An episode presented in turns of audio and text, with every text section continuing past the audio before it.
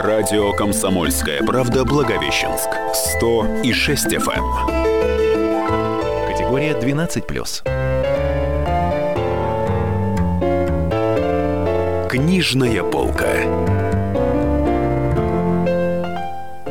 Добрый день, уважаемые радиослушатели. У микрофона Сергей Оробий. В эфире очередной выпуск программы «Книжная полка». И этот выпуск посвящен Уильяму Шекспиру. Ни больше, ни меньше. Есть повод для такого разговора, потому что сегодня, двадцать третьего апреля, исполняется четыреста пятьдесят пять лет со дня рождения Уильяма Шекспира. И в этот же день, четыреста три года назад, он умер. Так что, будь то круглое или не круглое число, каждый год двадцать третьего апреля привлекает к себе внимание.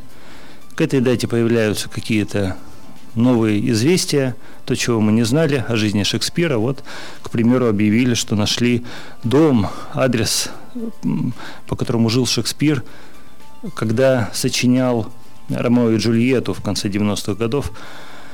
Или, скажем, решили в Москве в этом году поставить памятник Шекспиру. В общем, каждый, каждый год, а иногда что не месяц, то какая-то новость, особенно в апреле. Я хотел бы начать этот разговор, который, как вы понимаете, довольно бесконечный. Он не на двадцать минут, да и не на двести минут, а, а можно и всю жизнь шекспировскому вопросу посвятить, что некоторые делают. Я хотел бы этот разговор начать со стихотворения. Это стихотворение написал Алексей Цветков, блестящий русский поэт, кстати, переводчик Шекспира. Недавно он перевел Гамлета, перевел очень интересно. А еще он написал такое стихотворение про Шекспира и про этот день, двадцать третьего апреля. Я вам прочитаю начало этого стихотворения. Послушайте. двадцать третьего апреля. Гостей снарядил лёг. Сутки в скользкой листве, как дождевая водица, просыхают под ветром. Солнечный мотылёк вслед последнему свету за рваной рекой садится. Джонсон отчалил в Лондон. Дочь учи не учи, месяц сена с Куине. Но время вперед прямое, жестко стелет полночь космические лучи на скептроносный остров в Серебряном море. Речью венчал безязыких жестом, но ныне нет сплатных страстей суфлера тем, кто тут обитает. Под караулом с младенчества верных планет. Он лежит, в чем прожил с утра, Шекспир отдыхает. На лучшей из двух кроватей за гранью мер, в доме, в который воздвиг для него лорд-мэр. Вот такое стихотворение. Я к нему сегодня еще вернусь, потому что я прочитал только начало. А пока давайте перейдем от стихов к прозе. Давайте пройдемся, собственно, по биографии Шекспира. Я вам очень коротко напомню, в чем тут дело. Итак, Уильям Шекспир появился на свет двадцать третьего апреля тысяча пятьсот шестьдесят четвёртого года в городке Стратфорд-на-Эйвоне и умер там же, в тот же день, пятьдесят два года спустя. А многие считают, что нет, не родился и не умер, и вообще не Шекспир, потому что авторство его пьес часто приписывают совсем другим людям. И об этом сразу нужно упомянуть, потому что вот я сегодня буду называть несколько книг о Шекспире, что почитать, чем поинтересоваться, из того огромного количества, что про него написано.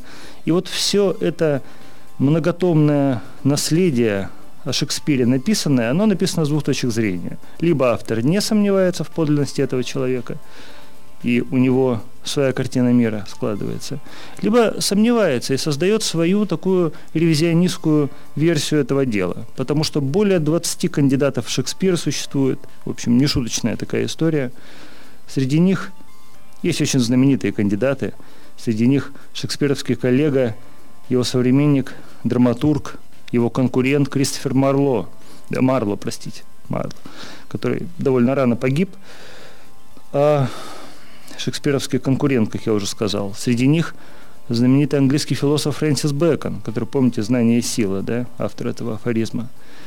Сама королева Елизавета, в общем, иногда входит в число этих кандидатов, как бы парадоксально это не выглядело. Как так вышло? Откуда такие сомнения? Ну, тут причина, как ни странно, довольно простая. Причина довольно житейская. Не потому, что жизнь Шекспира была, нарочно засекречено, или он был таинственным шпионом, или пиратом, или кем-то еще. Наоборот, с точки зрения обычного читателя, биография Шекспира была, я бы сказал, слишком бытовой. Она состояла главным образом из прозы жизни, и поэтому далеко не в полной мере отразилась в каких-то судебных документах, где, где она могла быть зафиксирована. Что называется, не был, не привлекался, и поэтому мы знаем о Шекспире в результате довольно мало. До двадцати одного года прожил в Стратфорде-на-Эйвоне, потом он был, сказать, счастья в Лондон, там актерствовал, приобрел славу драматурга, поэта, разбогател, стал совладельцем театра «Глобус». На склоне лет вернулся в свой городок, где и умер, как я уже заметил, двадцать третьего апреля тысяча шестьсот шестнадцатого года. Личная жизнь Шекспира при этом остается тайной. Она, в общем, очень, очень мало нам известна. Известно, что, будучи несовершеннолетним, он женился на фермерской дочке, которая была его старше на восемь лет, и было у них трое детей. И эту жену он оставил в Стратфорде, когда уехал в Лондон, и ей в своем завещании, в знаменитом документе, он оставил вторую по качеству кровать. Знаменитая деталь шекспировского завещания, которая стала предметов, предметом толков, пересудов. Почему вторая по качеству кровать, а не первая в самом деле? Вот такая биографическая канва. И, собственно, на этом почти все, что мы можем достоверного о биографии Шекспира сказать, оно укладывается в одно м, достаточно недлинное предложение. И вообще, что касается прижизненного признания, вот это всегда большой вопрос. Да? Знаменитые классики, которых мы сегодня читаем, почитаем, почитываем, э, насколько, когда они стали классиками, когда это произошло? Когда они вышли на литературную орбиту. Не все были признаны при жизни, а кто-то был совсем неизвестен и был переоткрыт. И это не случай Шекспира. Потому что, в общем-то, современники неоднократно его успехи признавали. Он был, как сказано, успешным совладельцем театра. И если бы он был человеком непризнанным, не, неудачливым, то, собственно, театр бы его прогорел. Такова специфика этого драматического, драматургического искусства. Да? Тут автор должен быть не только автором. Шекспир был актером, Шекспир был и предпринимателем. И, в общем, это не тот случай, когда писатель может спрятаться под обложку. Поэтому прижизненное признание было. При этом не было при его жизни, разумеется, никакого шекспировского культа. Никто его не называл главным английским писателем того времени. И уж тем более главным писателем всех времен и народов, как это иногда тоже случается. В семнадцатом веке ни о каком культе речь еще не шла. Спустя полвека после его смерти были сделаны какие-то попытки собрать какие-то сведения о жизни Шекспира. И хотя, в общем, были живы ближайшие родственники, можно было расспросить и можно было узнать, более или менее навести точные справки, никому не пришло в голову этих родственников разыскать. Все происходило довольно спокойно. Задумали праздновать двухсотлетие Шекспира в Стратфорде. Задумали, кстати, довольно масштабно. Но случилось это только в тысяча семьсот шестьдесят девятом году. Если вы сопоставите даты, даты его рождения, то поймете, что, в общем, подготовка к празднованию двухсотлетия затянулась на пять лет, и тоже это особенно никого не смутило. Культ Шекспира, забегая вперед, скажем, что он начался, конечно, в девятнадцатом веке, когда каждая европейская страна, желая каким-то образом отгородиться, э, получить не, некую самостоятельность по отношению к Франции, тогдашней главной европейской стране в начале девятнадцатого века, а каждая европейская страна, включая Россию, пыталась э, придумать свою национальную культуру, создать ее, собрать, и собрала. В России был свой, как мы знаем, в конце концов, национальный гений – это Пушкин, э, а у итальянцев, скажем, Данте, а вот у англичан, да, ну, в Украине Тарас Шевченко, да, и так далее, а вот у англичан нашелся Уильям Шекспир, и примерно уже двести лет, как мы являемся свидетелями такой безусловной э, его популярности, славы и безусловного признания. Потому что Шекспир — это в первую очередь, конечно, не биографические подробности, это его пьесы. Я к ним перейду, собственно, во второй половине нашей программы. Он их написал около сорока, и тут есть о чем поговорить. Мы уходим на перерыв. Не уходите далеко от ваших приемников, дорогие друзья. Книжная полка. Это «Книжная полка». У микрофона Сергей Оробий. Продолжает свои дозволенные речи. Мы сегодня говорим О, про Уильяма Шекспира, потому что двадцать третьего апреля – день его рождения, и как же об этом не поговорить. В первой половине нашей программы я прошелся по шекспировской биографии, которая в достоверной своей части, в общем, довольно коротка. В первую очередь, Шекспир – это его пьесы. Он их написал, как я вам напомнил, около сорока.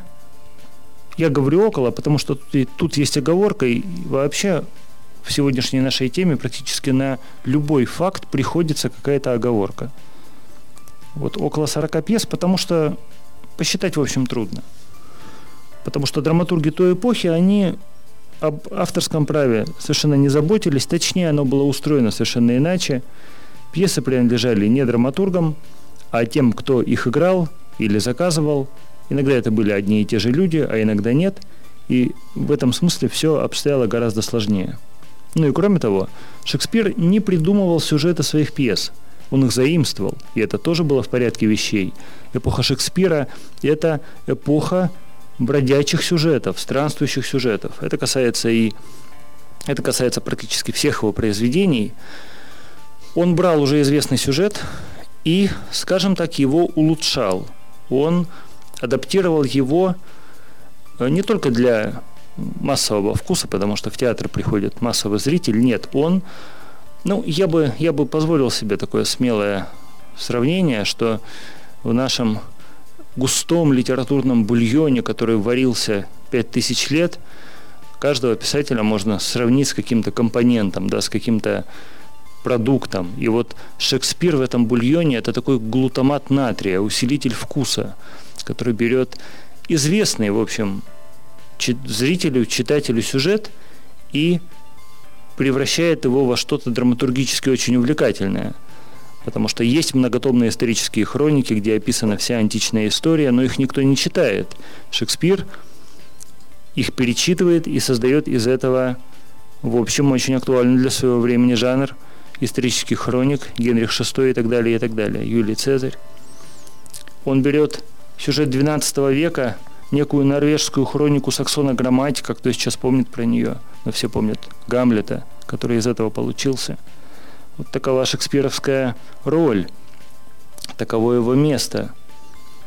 Ну и если проводить какие-то исторические аналогии с нашим днем, может быть, то все это дело, весь шекспировский театр, точнее, не был он единственным драматургом тогда, и была целая плеяда, точнее, это Елизаветинский театр, театр этих времен, расцвет его. Вот театр того времени воспринимался, я думаю, примерно так, как мы с вами сегодня воспринимаем сериалы. Сериалы – это такие правнуки шекспировской драмы, потому что и то, и другое искусство онлайн. И, как я уже сказал, Шекспир не мог спрятаться под обложку. Это произошло только в последние столетия, когда его стали издавать на бумаге. А э, тогда издания текстов были пиратские. И, и о некоторых было, в общем, автору совершенно неизвестно. Под обложку может спрятаться писатель, а вот актерам и драматургам нужны подмостки, нужна реакция публики. Вот поэтому отчасти, пожалуй, пожалуй, можно сравнить это с известным нам сериальным искусством. Ну, немного о Шекспире в России нужно сказать, потому что у нас богатейшая традиция на этот счет. Переводы Шекспира на русский язык сама по себе отдельная, отдельная тема, потому что «Гамлет» в переводе Лозинского и в переводе Пастернака – это, в общем, во многом разные тексты. А в то же время есть такая точка зрения, ее высказал замечательный русский переводчик Виктор Голышев. Он считает, что Шекспира, хотя переводили у нас очень много, переводили по-разному, но так, как следует, еще и не перевели на русский язык. Голышев объясняет это тем, что Очень немного шекспировских афоризмов вошло в результате в русскую речь. Ну, давайте навскидку, что мы помним. «Быть или не быть», «Чума на оба ваши дома», а еще про Дездемону, которая молилась ли на ночь. И вот, пожалуй, говорит Голышев, и все на этом. Но это интересная точка зрения. Тут есть о чем подумать. Кроме того, как бы то ни было, главная наша историческая драма написана тоже с оглядкой на Шекспира. Я имею в виду пушкинского Бориса Годунова, которого все, даже не читавшие, знают по финальной строчке. Народ безмолвствует, а другие этой строчки не знают, зато они знают радостные пушкинские слова, которые автор произнес в день, когда Бориса Годунова дописал, «Айда, Пушкин» и так далее. Ну, а кроме того, есть другое, друг, другое высказывание Пушкина. Не только «Айда, Пушкин». «Расположил свою трагедию по системе отца нашего Шекспира», говорил сам Александр Сергеевич Пушкин, который, кстати говоря, Шекспира читал по-французски, потому что английский знал гораздо хуже. Естественное дело для тех времен, потому что друг Пушкина, Жуковский, переводчик «Одиссеи», эту самую «Одиссею» переводил с немецкого, а не с греческого. И это тоже было совершенно нормально. Я в первой половине нашей программы читал вам стихотворение Алексея Цветкова, посвященное этому дню в жизни Шекспира, двадцать третьего апреля, которое закольцовывает его жизнь. И наш разговор я хочу этим стихотворением замечательным закольцевать. Я прочитаю вам финал этого стихотворения, вот как оно заканчивается. Алексей Цветков о Шекспире. «Но покуда ночь и в городе не огня, за щеколду бережно, нежно, должно быть, Джудит, силуэт украдкой и опрометь вдоль окна, в комнату, где не одна, но и двух не будет, где без снов поперек постели спит властелин полумира и больше, певец на смертном ложе, составитель планеты, которую населил, племенами зла и добра, и нами тоже. Перед самым уходом сверху ему видны Агенкур и Верона, Богемское море и реки всех народов, в которых доля его вины, ибо с верхним светом ума и даром речи весь повергнутый в ужас, но не подобревший мир, в тишине, где не было Бога, и мертв Шекспир». Это Алексей Цветков о, про Уильяма Шекспира. И, кстати говоря, один из самых известных м, поэтических сборников Алексея Цветкова, он называется по этому стихотворению «Шекспир отдыхает».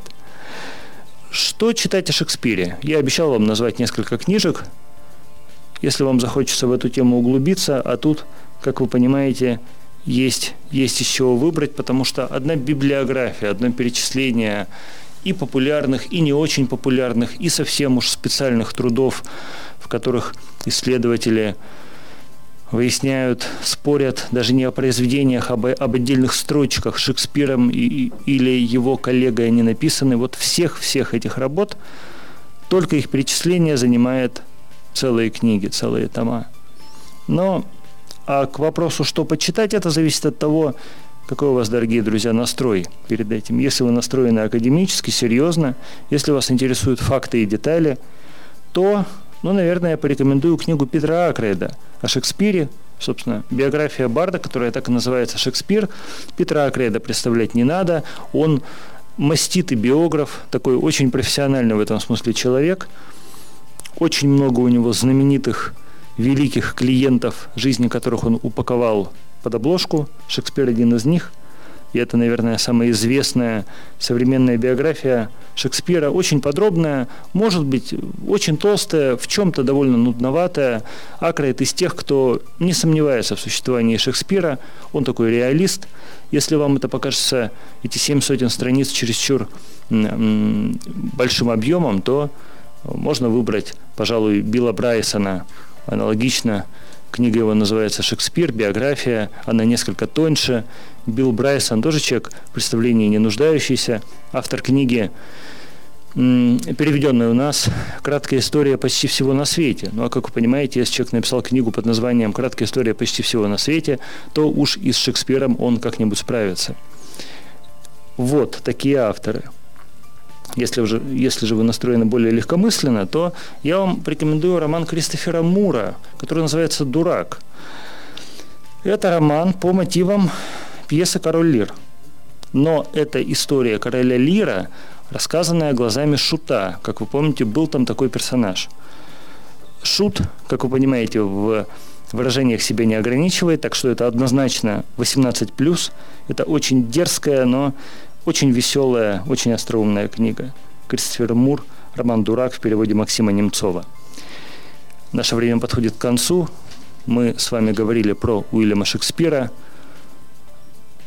и постарались за двадцать минут сказать о нем самое важное. Это был Сергей Оробий. Всего доброго, до свидания.